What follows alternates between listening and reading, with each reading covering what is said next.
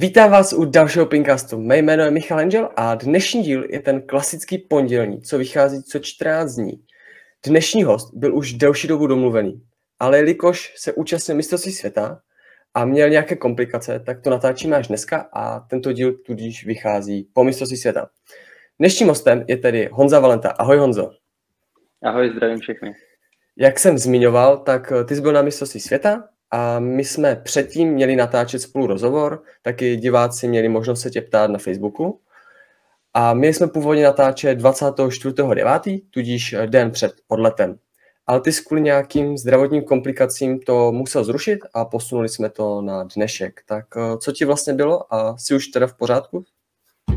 Eh, je to tak, eh, já jsem měl problém se zubem vlastně v neděli večer, mě začal bolet zub a nechtěl jsem to nějak jako přecházet, protože když bych s tou bolestí odletěl do Číny, tak nevím, jak tam by se scháněl zubář nebo jakákoliv péče o zuby, tak eh, raději jsem to řešil vlastně v neděli večer a ještě v pondělí ráno před letem.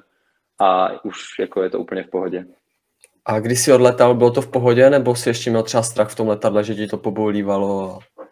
Jo, jo, jo, ještě když jsem měl na letiště, i v letadle mě to ještě bolelo, když jsme dostali jídlo, tak mě to ještě bolelo, měl jsem trochu strach ještě v Dubaji, co to udělá a pak už, jak jsme přiletěli do Číny, tak jsem na to úplně zapomněl a už to přestalo bolet.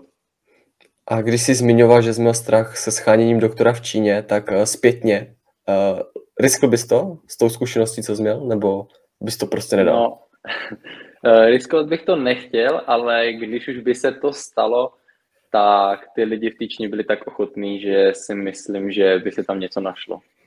Hmm. Uh, tak eh, než se dostaneme na to mistrovství světa, na výkony, výsledky, atmosféru a tak dále, tak tohle uskupení, tenhle turnaj byl docela s hodně otazníkama, jestli to bude, protože jsem i slyšel jednu dobu, že to město se snad uzavřelo kvůli covidu a nějaké opatření pro hráče a tak dále.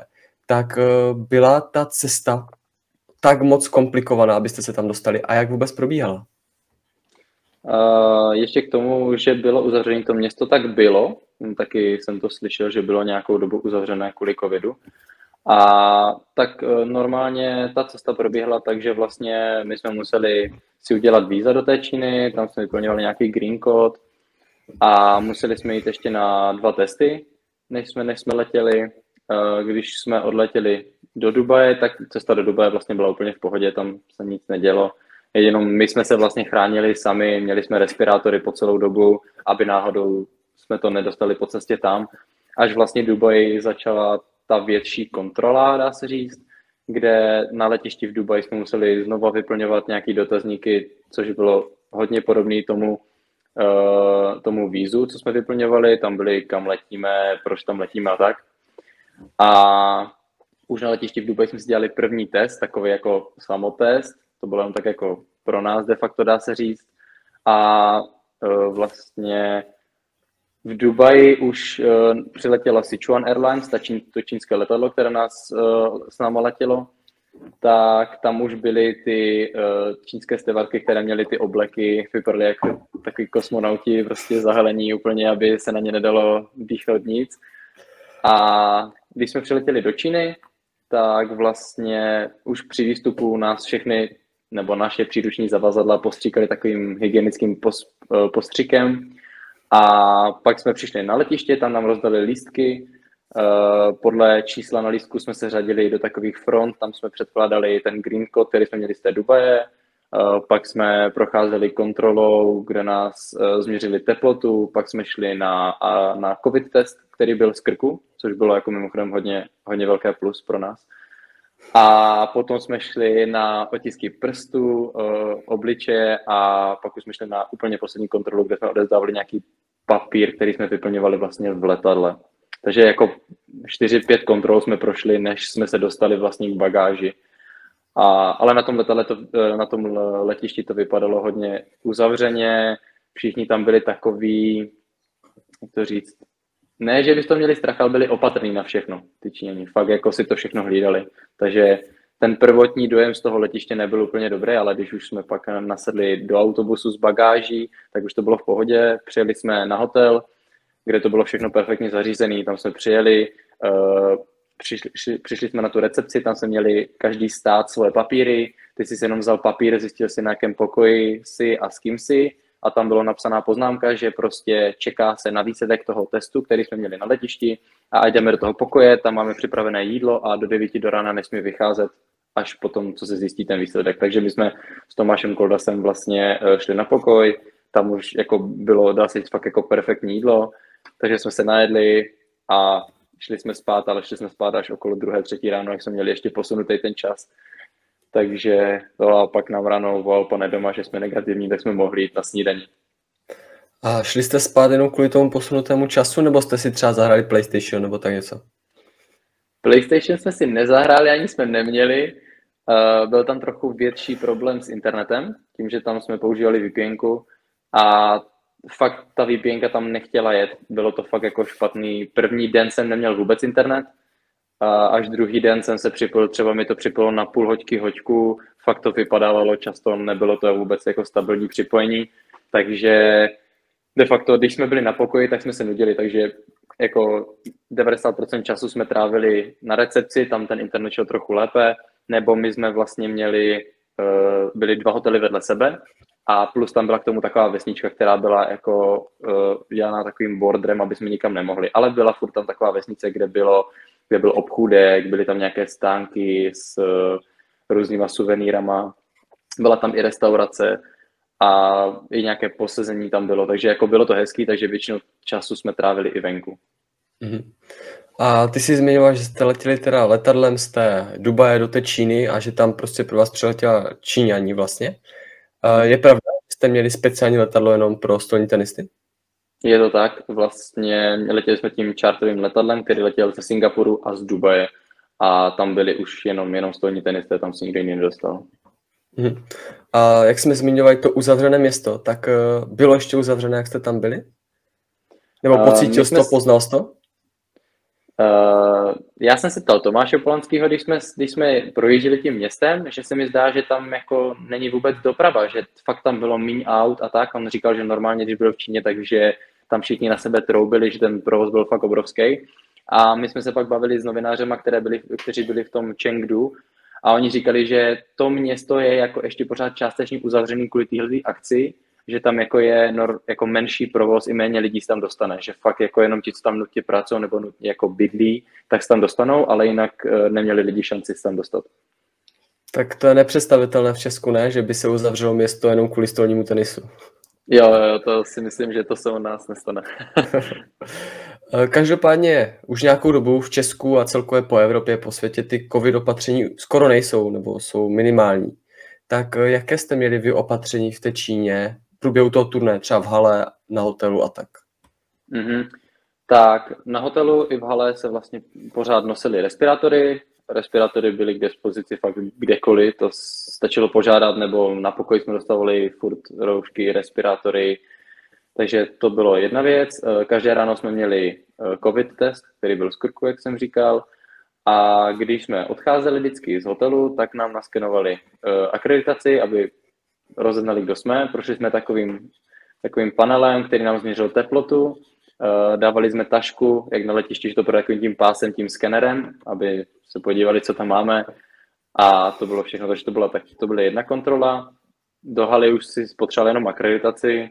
V hale se nosily ty respirátory na rozběhání, trénink, normálně si mohl sundat, to problém nebyl jenom když jsi byl na tribuně, tak fakt jako vyžadovali, aby tu ten respirátor měl. To bylo jako takový, dá se říct, jedno z těch méně příjemných, protože když koukáš dvě hodiny na zápas, jak třeba hráli holky a fakt tam sedíš v tom respirátoru, za ušima tě to tahá, jako hůř se v tom dýchá. A to stejný v tom letadle, jo, tam taky prostě sedm hodin sedíš v tom respirátoru, takže to, ne, to nebylo úplně příjemné, ale to jsou takové maličkosti, protože jinak celkově jako z té Číny tam všechno bylo famózní, musím říct, že ty lidi byli strašně ochotní, strašně hodní, cokoliv jsme potřebovali, tak eh, se snažili zařídit co nejrychleji, takže i hala, všechno, všechno tam bylo fakt super. Třeba musím vyzvihnout, co se mi moc líbilo, byly dvě tréninkové haly, že jedna byla před zápasama a jedna byla pro ty, co jako neměli ten zápas a třeba ještě autobusy, že když jsme byli tři dny, eh, tři dny byly zápasy, kdy jsme, eh, pardon, tři dny byly, že jsme nehráli ty zápasy, jenom se připravovali na ty zápasy a to autobusy jezdili po půl hodině a když začaly ty zápasové dny, tak ty autobusy jezdili co 15 minut, což jako fakt to ani nemusel hlídat ten čas, jenom si přišel na ten, na ten bus stop a, a počkal si chvilku a jel si. Mhm. A předpokládám ale, jak jsi říkal, ty opatření a to uzavření města a tak dále, že na té tribuně jste byli jenom vystolní tenisti a prostě do haly se jako diváci z města nedostali. Přesně tak. Eh, my jsme měli samostatnou takovou tribunu, která byla vlastně v herním prostoru, dá se říct. Ta byla nízká. Plus eh, pár lidí si tam dostalo. Na začátku tam bylo pár. Třeba na zahájení tam bylo de facto plný stadion. A nevím, jak to je, jako nemám to úplně ověřený, ale Hanka Matelová říkala, že ty lidi, co přišli do té haly, tak když nějak pak odejdou, tak mají týden karanténu, musí mít povinně. Což nevím, jestli je pravda, ale říkala to, takže myslím si, že si to jako někde zjistila.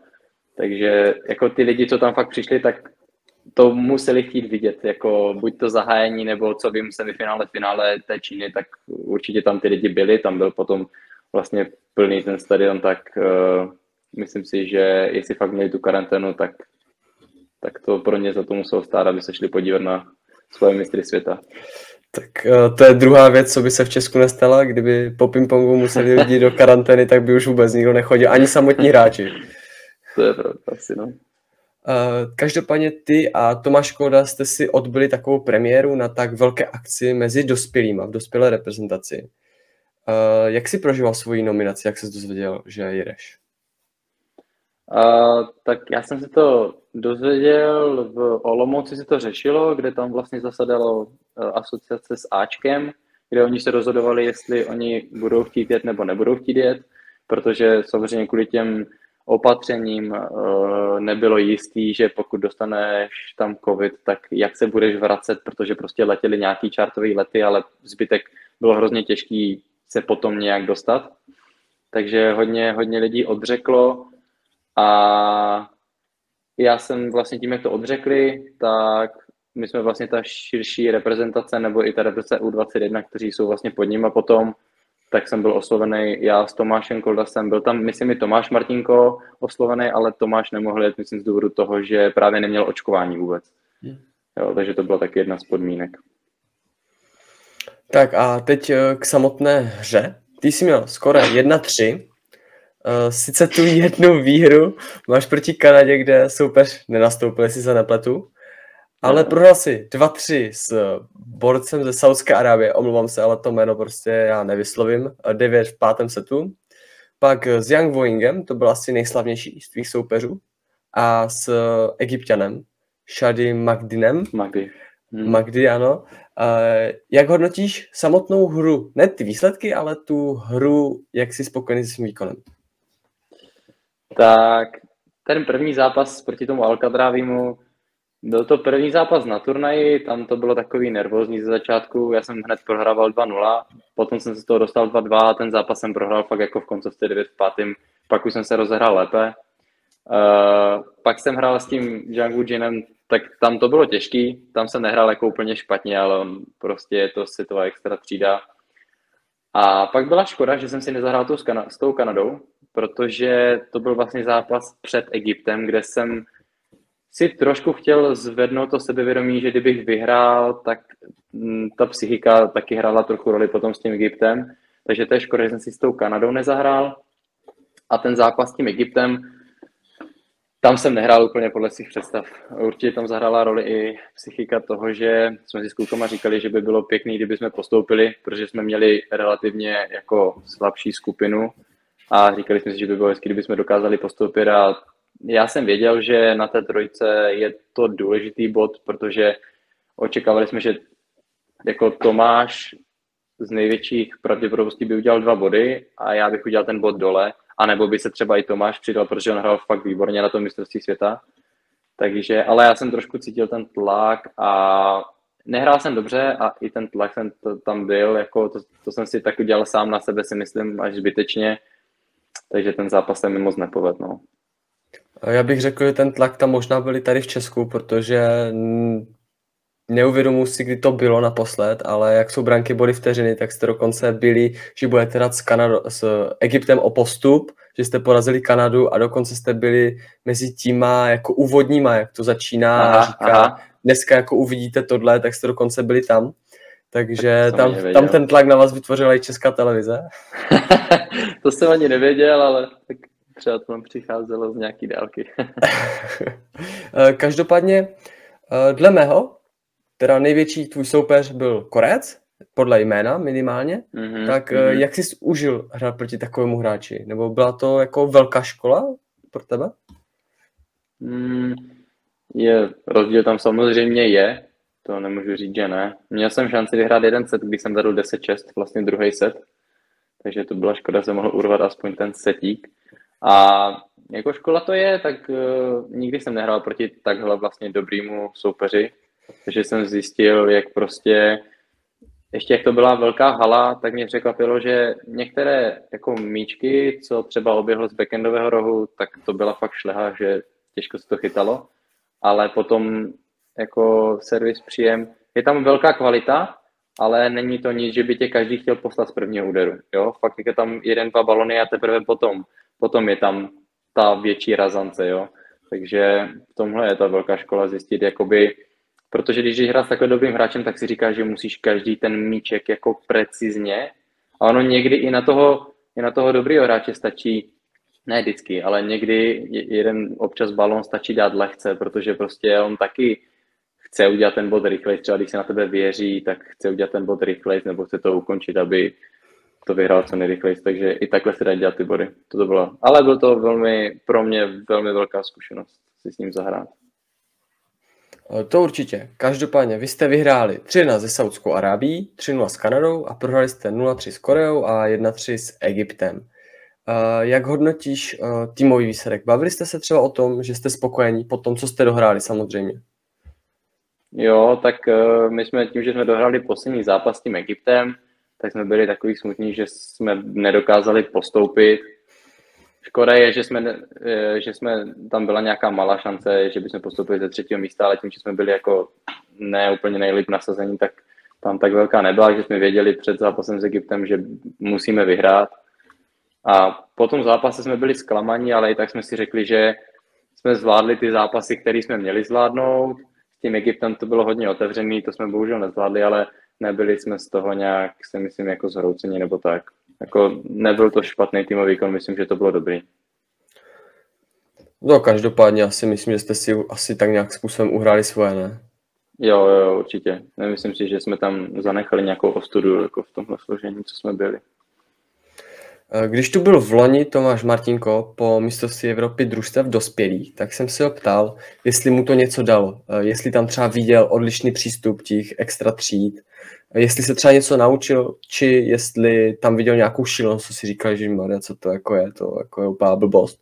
Tak mě by zajímalo, jestli jsi ty něco takového viděl, co ti třeba dalo, co jsi viděl poprvé, jak v pozitivním, tak i v negativním smyslu na tomhle turnaji od právě těch hvězdných hráčů tak poprvé jsem viděl naživo trénovat Malonga s Pan Dongem, nebo de facto celou čínskou reprezentaci, jak mužů a žen, protože jsme hráli podobné časy, takže oni tam trénovali.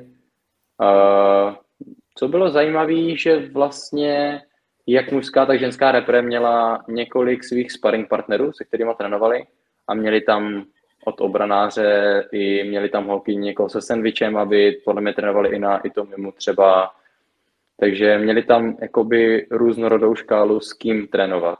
Jo, že oni vlastně netrénovali s žádnýma Evropanama ani Aziatama, ale oni trénovali jenom mezi sebou, buď trénovali jako Ačko s Ačkem, anebo měli svoje sparring partnery. Já myslím si, že zrovna u mužů tam byli tři až čtyři jako chlapy, kteří s nimi přímo jako trénovali, že jich bylo dost. Tak to mě překvapilo, že měli jako svoje sparring partnery.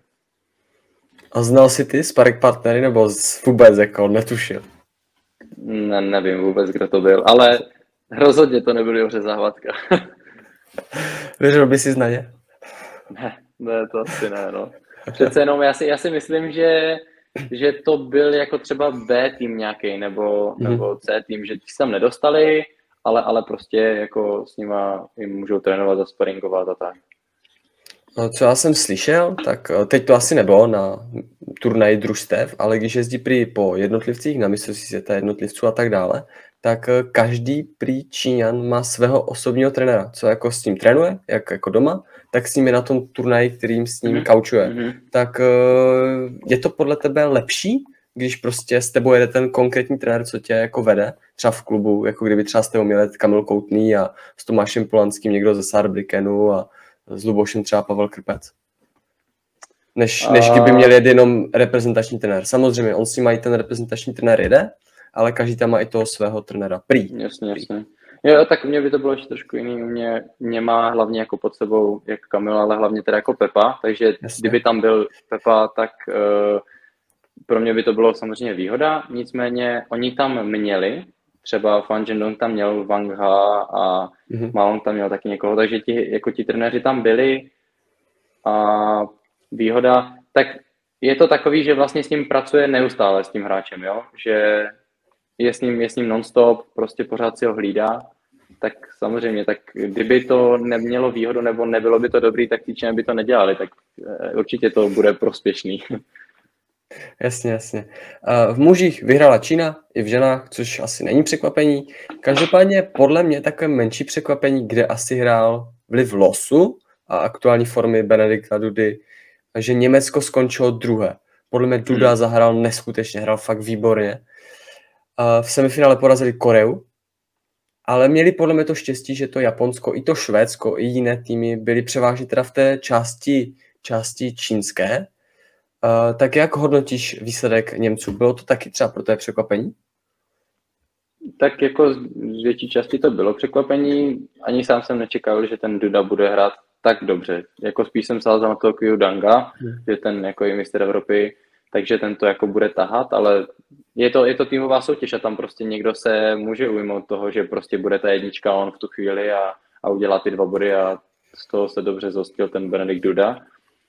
A to bylo taky zajímavé, jsme se o tom bavili, když jsme tam byli, že tím oni to, jak to losovali tu šestnáctku, tak to nebylo, prostě to bylo úplně náhodně jako vybraný, že třeba ti Němci hned ve druhém kole vlastně Pavouku šli na někoho, kdo, kdo no, s no. nima byl ve skupině, myslím. Na francouze, no, no oni byli jo, ve skupině. Jo, no. že, to bylo, že to bylo takový zajímavý a právě zrovna třeba Švédsko museli hned na Čínu, tak Japonsko taky, jo, že že to, takže jako los si myslím, že jim přál, ale zhostili se toho super. Jako to semifinále nebylo vůbec jednoduchý. Jo. Korejci, Korejci jsou jako výborní hráči a ten Duda, ten Duda je slušně přejel. No. Jako hezký dva body. Tak te Korej můžeš sám říct, že jak jste proti ním hráli, jak jsou, jak jsou moc dobří, že? Jo, jo, jo, jsou, jsou dobří, mají, mají svůj level. Každopádně mě docela překvapilo, mile, ne to, že dostali Lebrunové šanci hrát, ale to, jak hráli, že zase potvrdili to, že se fakt zlepšili, že třeba mají tu formu, že můžou de facto porazit kohokoliv, protože oni třeba s tím Německem, že ho dostali, myslím, 3-1 ve skupině a mm-hmm. Felix prohrál s Q a pak Pavouku ho porazil, že prostě můžou yeah. fakt porazit kohokoliv. Tak mm-hmm. jak vnímáš třeba tyhle dva bráchy? Takový podle mě úkaz, protože co můžu říct, tak Felix se znám od 2019, jak bylo mistrovství Evropy v Ostravě, tak tam jsem ho viděl poprvé.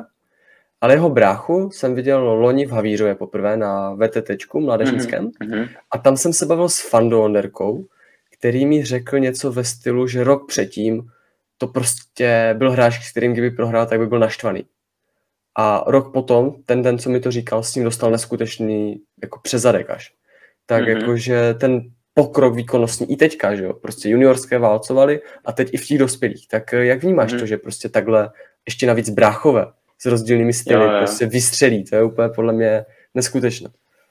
Jo, je to hezký, nicméně já jsem, my jsme se taky o trošku o tom bavili na tom mistrovství světa. Já jsem slyšel, že ti Lebronové nejsou jako chvilkově dobří, že by až teď vystřelili. Oni už, jako fakt už to nevím, jak to ten Fanda říkal, ale já jsem slyšel, že už prostě i v tom 2019 2018 oni už byli dobří. Oni už byli v novinách ve Francii a tak, že, jako, že to umějí, až prostě teď jako vystřeli i v té mužské kategorii, no. hmm. no. Že, že mají, mají ten level na to, no, že jsou fakt dobří. To rozhodně, ale třeba v to 2019 byl v Ostravě, myslím, jenom Felix a hrál ještě, mm-hmm. myslím, on měl 13 a hrál do 15 let, že tam se říkal, ty budou ještě mm-hmm. taky malý a hraje, ale ten Alex tam podle mě vůbec nebyl. Ale mm-hmm. každopádně, teď jsem si vzpomněl ještě jednu věc, co mi říkal, že šel s ním hrát a říkal si, jo, tak jako má formu, uvidíme. A že den předtím, že ještě nevěděl los, ale věděl, že už je, trénoval a dohrál trénink a že za ním přišel Alex a že mu řekl, jestli si jako nedají jako zápas ze strany jen tak. Tak Franta říkal, jo, jasně, tak pojď. Jo, úplně neskutečně přijel ten Alex. A se pak podíval, že s tím hraje v prvním kole. Tak říkal, nevím, jestli jako si mě šel vyzkoušet, nebo co, ale... No, aspoň ne, věděl tak... fan, do čeho jde, no. tak přehodnotil to, že by s tím asi neměli v pozici favorita. Jo, jo. Extraliga je zpátky a je silnější než před rokem. Jak zamíchá kartami návrat bývalých mistrů Tomáše Konečného a Pavla Širučka a dosáhne Havlíčku v brod zlatého hetriku, nebo uvidíme po dvou letech nového šampiona? Odpovědi hledejte v přenosech na pingpong.tv. Každopádně asi bych ukončil tu sekci mistrovství světa a přenesl bych se do takové, řekl bych, motivačnější části pro ostatní, protože ty jsi byl dlouhou dobu zraněný. Od sezony 2017-18 do nějaké 19-20 byl vlastně furt zraněný. Sice odehrál pár zápasů, pár dvouher, ale byl si mhm. víceméně zraněný. Jestli se nepletu, to mi když tak oprav, tak 2017 si hrál to mistrovství dorostu, jak si hrál v finále s Jirkou Martinkem a 13 mhm, nebo 14 mhm. v sedmém setu prohrál, že? Je to tak? Jo, jo, tam bylo na výhody, no. 16-14, no. tak nějak myslím. No a vím, že tehdy se docela, aspoň jako tam, kde jsem se pohyboval já, bavilo o tom, že už jako dorovnává, že prostě už za chvilku budeš lepší jak Jirka, že třeba příští sezóně už budeš prostě lepší. A Jirka je teďka prostě členem té reprezentace toho Ačka. Hmm. A ty jsi v té době byl víceméně stejně dobrý třeba, jako, nebo ta forma momentálně byla stejně dobrá. Zastavilo ti to zranění. Uh, co ti vlastně za tu dobu bylo? Protože co já vím, tak nebylo jenom jedno zranění nebo jedna nemoc, že toho bylo jako hodně. Jo, bylo toho, bylo toho víc, ono už se to tahlo od kadetů, ono to nebylo jako, že by až po prvním roce, jak jsem byl v juniorech, že by to začalo, ono už to bylo v těch kadetech. Uh, stali se mi zranění, měl jsem uh, natrhnutý zadní stehenní sval, měl jsem natrhnutý šlachy v rameni, a tyhle ty, měl jsem problém s tříslem, že často jsem to měl nějaký natažený, nemohl jsem pořádně došlápnout.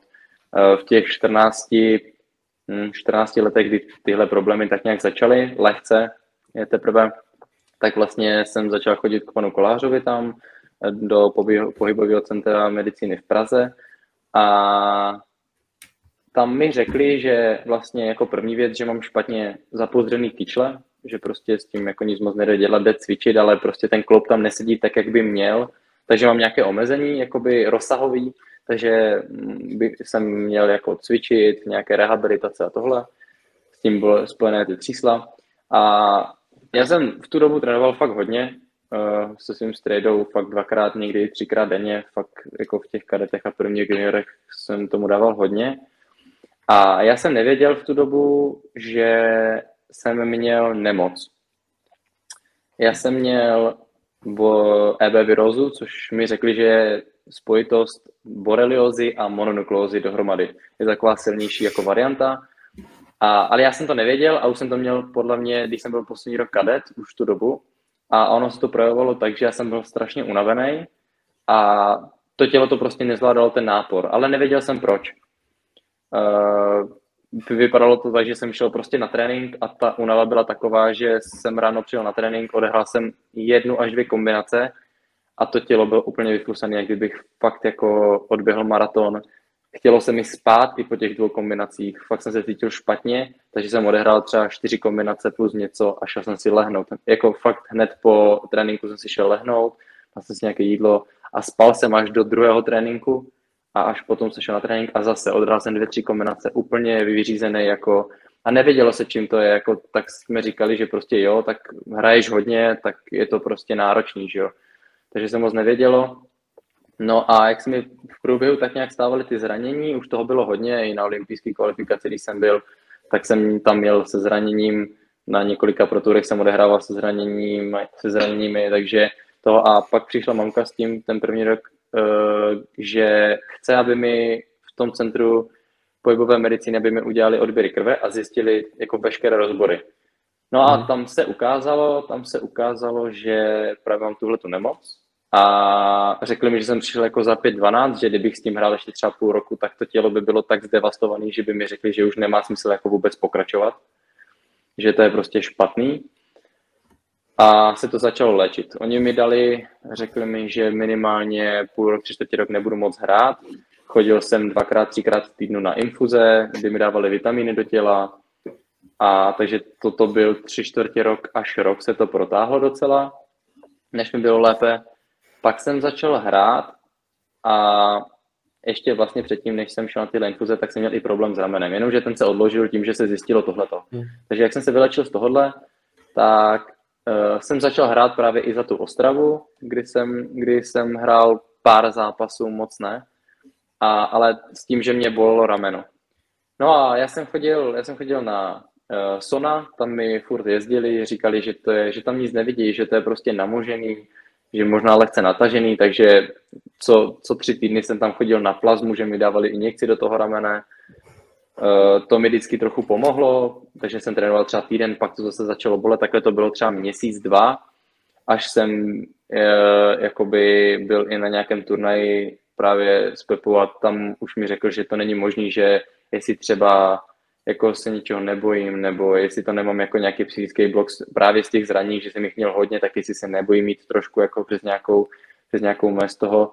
Já jsem říkal, že ne, protože jako hlavní důkaz byl toho, že oni mi pořád řekli, že mi nic není na tom sonu. Takže pak jsem šel na magnetickou rezonanci, kterou jsem si vyžádal a tam mi řekli, že mám utrženou bicepsovou šlachu najednou. Jo, takže jsem šel k primářovi a říkám jako, jako co s tím, no a on se mě jako zeptal, jestli, jestli nechci skončit s tím pingpongem. Jakože prostě mám hodně zranění a ještě teď do toho ta ruka, to tělo nebylo v pořádku jako na tu zátěž, jak jsem se dlouho z toho léčil, se mě zeptal, jestli nechci skončit, tak tam byla i tahle varianta, ale, ale ta u mě nepřicházela v já jsem říkal, že prostě chci, chci pokračovat. A to jsem ještě nevěděl, že to bude jako dva a půl roku ta pauza, prostě jsem říkal, jo, operace, za půl roku budu zpátky.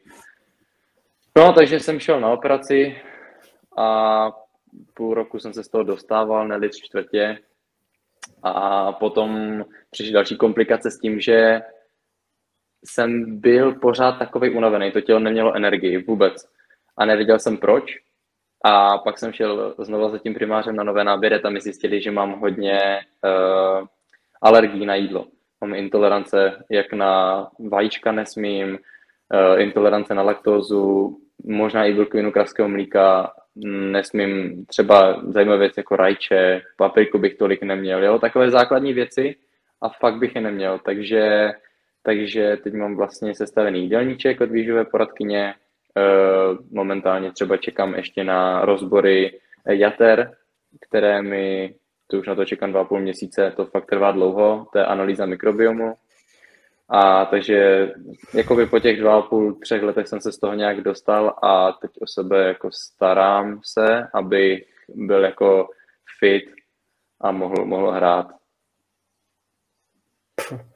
To, to není málo. To. Jako, Uh, každopádně, aby posluchači pochopili, proč jsme dali tohle okénko toho zranění. Je to proto, že podle mě se tohle může de facto stát komukoliv, že prostě bude někdy zraněný a jak mladým, jak starším, tak talentovaným, více, méně, tak aby třeba když to poslechnou, aby jako třeba měli motivaci bojovat dál za tím snem svým. Jo? To je čistý důvod, proč tohle řešíme. Uh, každopádně hodně z toho výjmenoval. Uh, jak jsi vnímal to, že jsi byl nemocný? To první, to jak říkal z těch krevních testů, pak jak ti řekli, že máš to ramenová, že máš končit a postupně, jak ti to jako bylo to čím dál těžší a těžší se vždycky z toho dostat a oklepat si, pojď pokračovat? Bylo, mm, když jsem přišel poprvé, tak to bylo hrozně nepříjemný, protože já jsem vlastně, fakt jsem cítil, že jsem na dobré cestě, že jsem byl jeden, jako jsem se vyrovnával Jirkovi Martinkovi, byl jsem fakt na tom dobře si myslím a oni mi řekli, že prostě teď nemůžu hrát, že to nejde, že prostě rok stop jsem si říkal jako, OK, OK, tak prostě hold, hold rok počkám a pak to nakopnu znova, no a pak další zranění. A nebylo to, nebylo to úplně příjemný. Fakt, uh, jako byla tam ta krizová chvíle, Kory, jak se mě zeptal ten doktor, jestli nechci prostě skončit. Tak v tu chvíli jsem se v té ordinaci jako rozbrečel, protože prostě jsem si uvědomil, že by mohl přijít ten konec toho, jako že bych už vůbec nehrál a že bych musel jako tu sportovní kariéru, kariéru ukončit. Ale, ale jako nevzdal jsem se, já jsem nechtěl končit, já jsem nějak, byl jsem hodně jako v tu chvíli slabý, jako psychicky toho, že fakt mě to jako ničilo, že to fakt nešlo nějak urychlit nebo hned se vrátit, ale furt jsem nějak doufal, že když se vrátím, tak to jako půjde. Jo, teď po tom zranění můžu říct, že když jsem se vrátil, teď jak hraju vlastně za Havířov už druhým rokem, teď to bude třetím, myslím. Uh, nevím. Ale... To zjistím. jo, jo, jo. Já, já nevím, jestli teď mám na dva nebo na tři, počkej, teď, teď jsem podepisal, jo, teď, teď třetím rokem, už vím, už vím, protože mám novou smlouvu. nevím, Takže... pokračovat. Takže smlo, smlouvy ti ujasní, jak dlouho, kde jsi, jo. Uh, že jsi přestoupil do Havířova, že tam si druhým, třetím rokem, takže teďka něco, nevím. Jo, jo. Uh, no, takže uh, jak jsem přestoupil do Havířova, kde jsem vlastně teď třetím rokem, tak uh, můj první rok v tom Havířově, uh, tam, jak jsem začal hrát tu Extraligu, plus jsem začal hrát i ty mistrovství republiky, tak myslel jsem si, že to půjde rychleji, to vrácení a najednou jsem zjišťoval, jak ty kluci mi strašně utekli. Tam byl ten jako rozdíl obrovský. A to bylo taky hodně takový jako psychicky těžký. Jo? Bylo to fakt náročný přiznat si to, že ty kluci jsou jinde v tenhle moment a že to nejde jen tak. Jako, a ještě tím, že prostě i ten první rok v tom Havířově jsem nebyl úplně jako 100% fit na celou sezonu, taky mě tam trápily hodně ty zranění.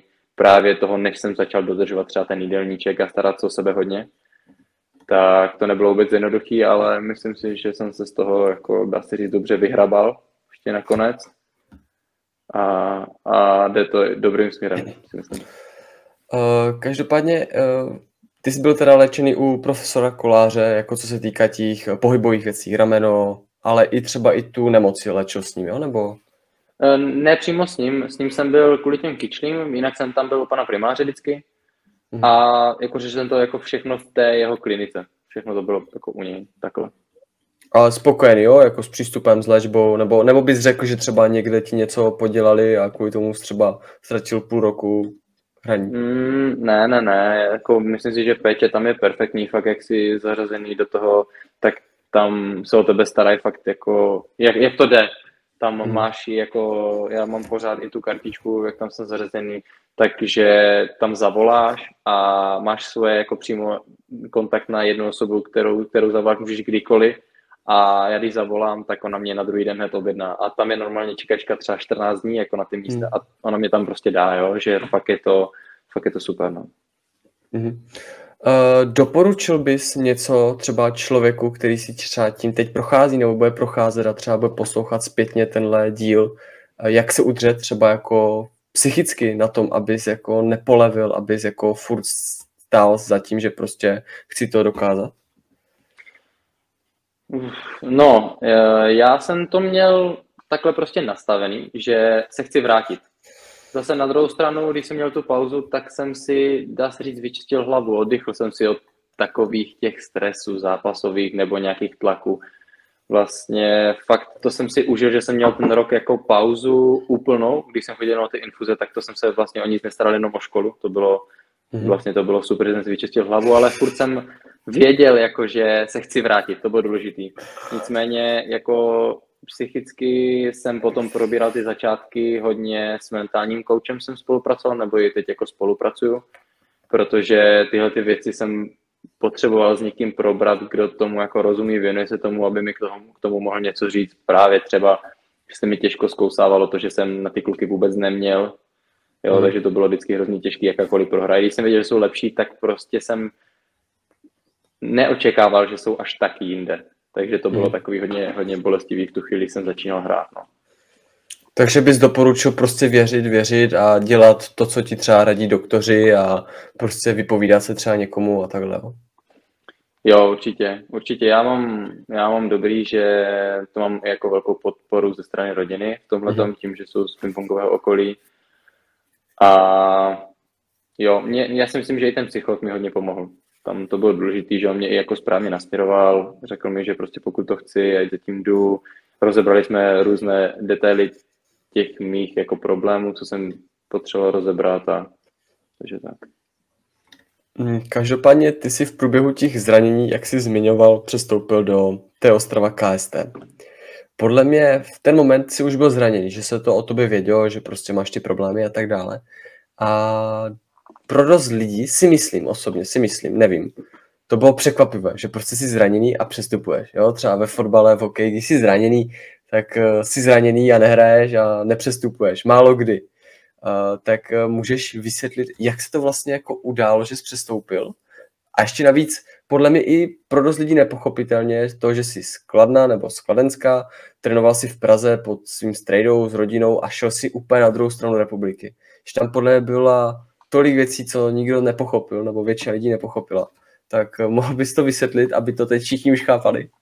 Jestli to chápeš ty mm, Tam, sám teda.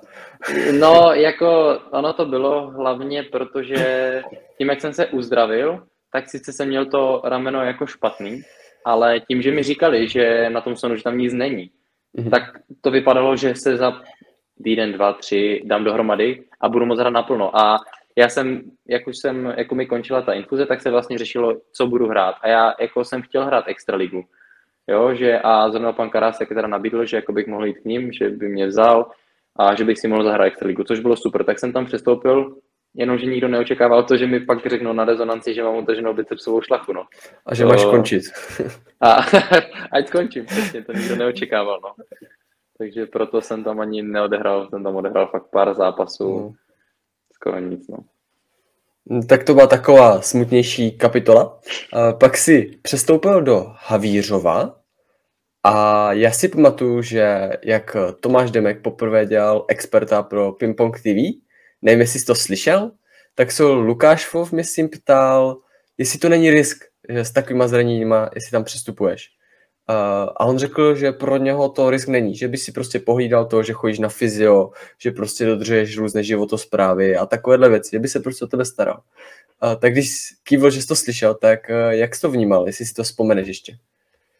Vnímal jsem to hrozně pozitivně, protože mě to jako nějakým stylem nakoplo, že mi pořád věří, že jsou tady ty lidi, kteří věří, že se můžu vrátit zpátky, i když v tu chvíli jako jsem právě nehrál dobře, ale on prostě věřil, že Eh, se vrátím zpátky a řekl to takhle jako de facto všem.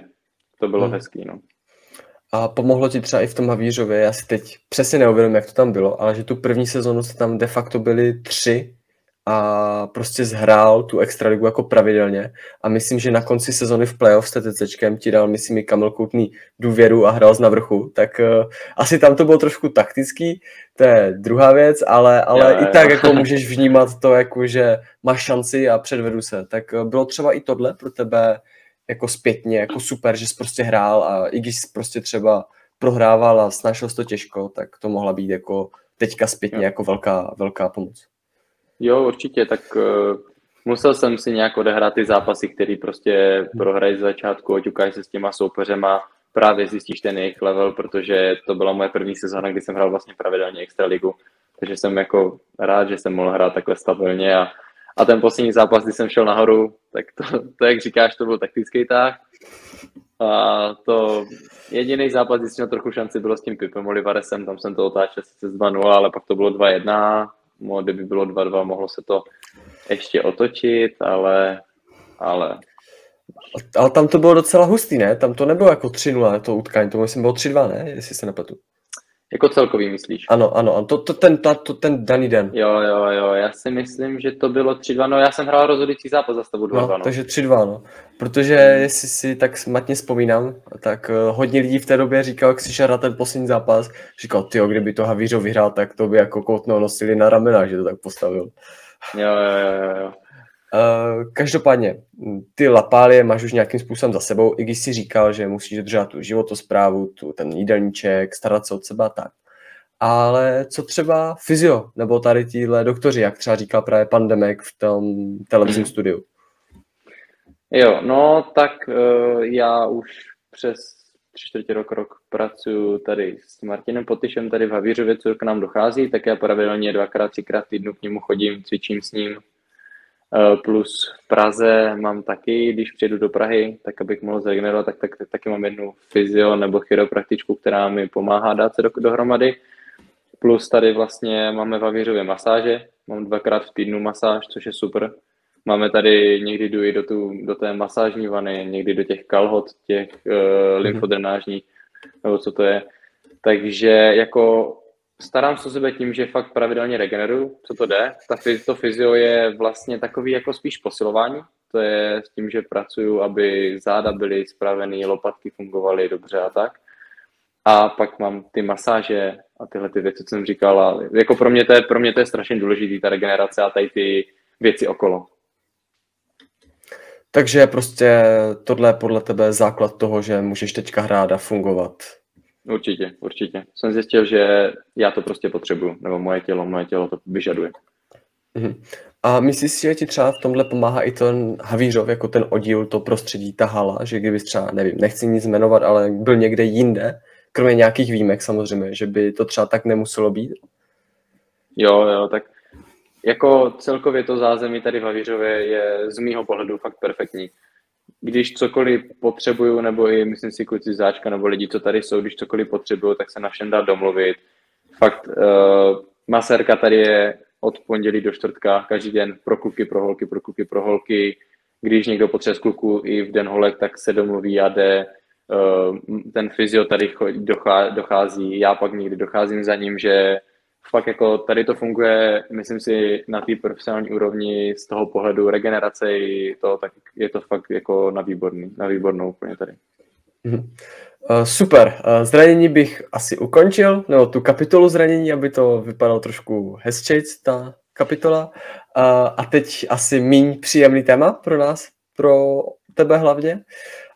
Um, ty jsi teda v Havíře, a já jsem to téma docela chtěl vytáhnout, protože jsem si to zažil já, zažil si to podle mě každý, kdo má prostě v rodině někoho ze stolního tenisu, co je třeba výš postavený nebo na nějaké určité pozici.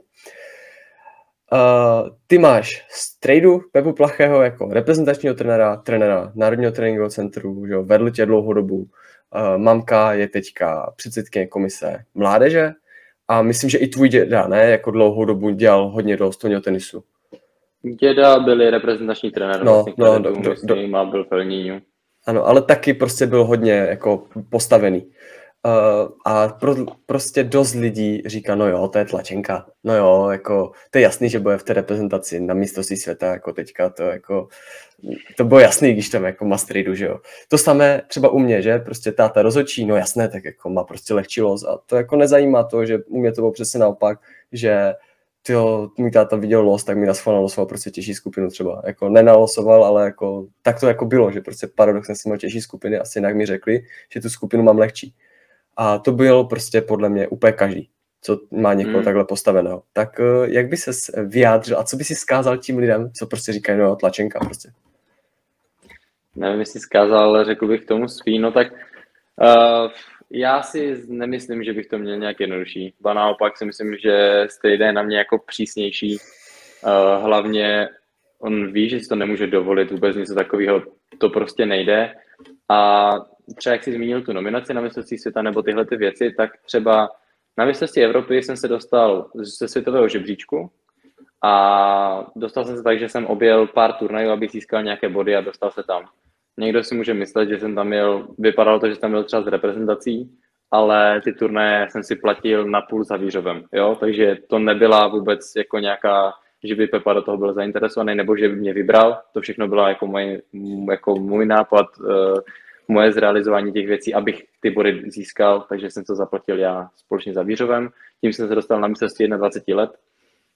Uh, vyhrál jsem taky mistrovství republiky 21 let, to mi nikdo vzít nemůže, a k té nominaci na mistrovství světa, tak uh, tam tím, že to Ačko to odmítlo a momentálně jsou v širší reprezentaci tím mladí, nebo jako řekl bych tím mladí plus ta U21, tak nějak my, já, Tomáš, Martinko, Koldy a tyhle ti lidi, tak na řadu přišli tyhle.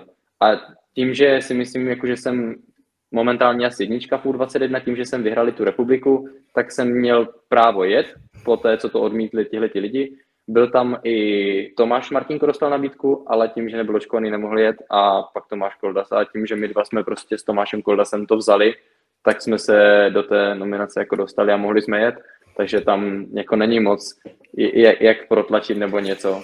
To je, to je celý, no. Já se strašně mluvám, ale mi přišlo jako vtipný teďka jako v kontextu toho, co známe my dva, že po mistrovství České republiky do 20 na let mi říkal, jako a kdy jindy mám jít do toho Pinkastu? Tak eh, teď řekl, a kdy jindy jsem měl tak mi to tak jako naskočilo, že vlastně jo, si jo. druhý host, co si na rovinu řekl, že prostě chce jít do Pinkastu, jo? Ty a Adam Šnazer. Takže... Jo, řekl jsem si o to.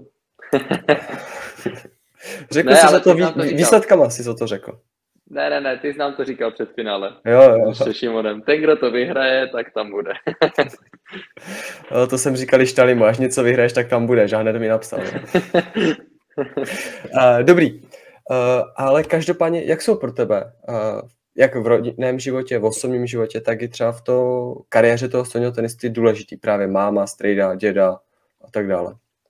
Celkově rodina. Tak, tak eh, to jsou ti nejdůležitější. Jsou to ti nejbližší, kteří jsou okolo mě. Je to ta nejužší, nejužší, nejužší skupina lidí, kteří mě obklopují a myslím si, že bez nich bych ani nebyl tak daleko. Myslím to tím stylem, že tím, jak mě od malička vedli i nějakou tu disciplínu k tomu sportu, eh, dostal jsem dobrý základy ke stolnímu tenisu, potom stejně mě může vést, takže jsem jako hrozně rád, že se mnou jako pracuje na těch věcech, abych se zlepšoval. Vždycky, když přijdu domů, tak prostě mamka respektuje to, že jsem třeba unavený nebo něco, a nebo když ba naopak si chci probrat nějaký zápas, že jsem přijel a chtěl jsem se na něco podívat, tak jsme si sedli i s mamkou, i s dědou. Děda se rád na to podíval, že to třeba neviděl ten zápas, tak to rovnou okomentoval, takže jsme se takhle popovídali. A celkově všichni, táta, eh, přítelkyně taky, jako všichni, všichni takhle v tom kruhu, co jsou okolo mě, tak jsem rád, že, že hlavně respektují to, že nemám třeba ten čas jo, na, na rodinu a na blízký. Prostě tím, že jsem tady v Havířově, tak do Prahy fakt jezdím jednou za dva týdny, za tři týdny, takže jako takhle s rodinou moc nejsem. No. Eh, dobře, děkuji Honzo. Myslím, že to bylo docela vyšťav, vyživné, ten náš rozhovor, 52 eh, minut skoro. A děkuji ti a měj se pěkně, ať se ti daří a ať hlavně nemáš zase nějaké zranění, které tě pozdrží na nějakou dobu. Děkuji moc, měj se hezky. A vám, posluchačům, eh, děkuji, že jste si našli čas na dnešní díl. A všem připomínám, že 19.10. je kvalifikace na mistrovství Evropy dospělých a zároveň se konají ETTU poháry, jak v Havířově, tak na Ostravě, takže určitě přijďte pozbudit tam, tam, tam, nebo kdekoliv budete moc prostě a mějte se pěkně a naschledanou.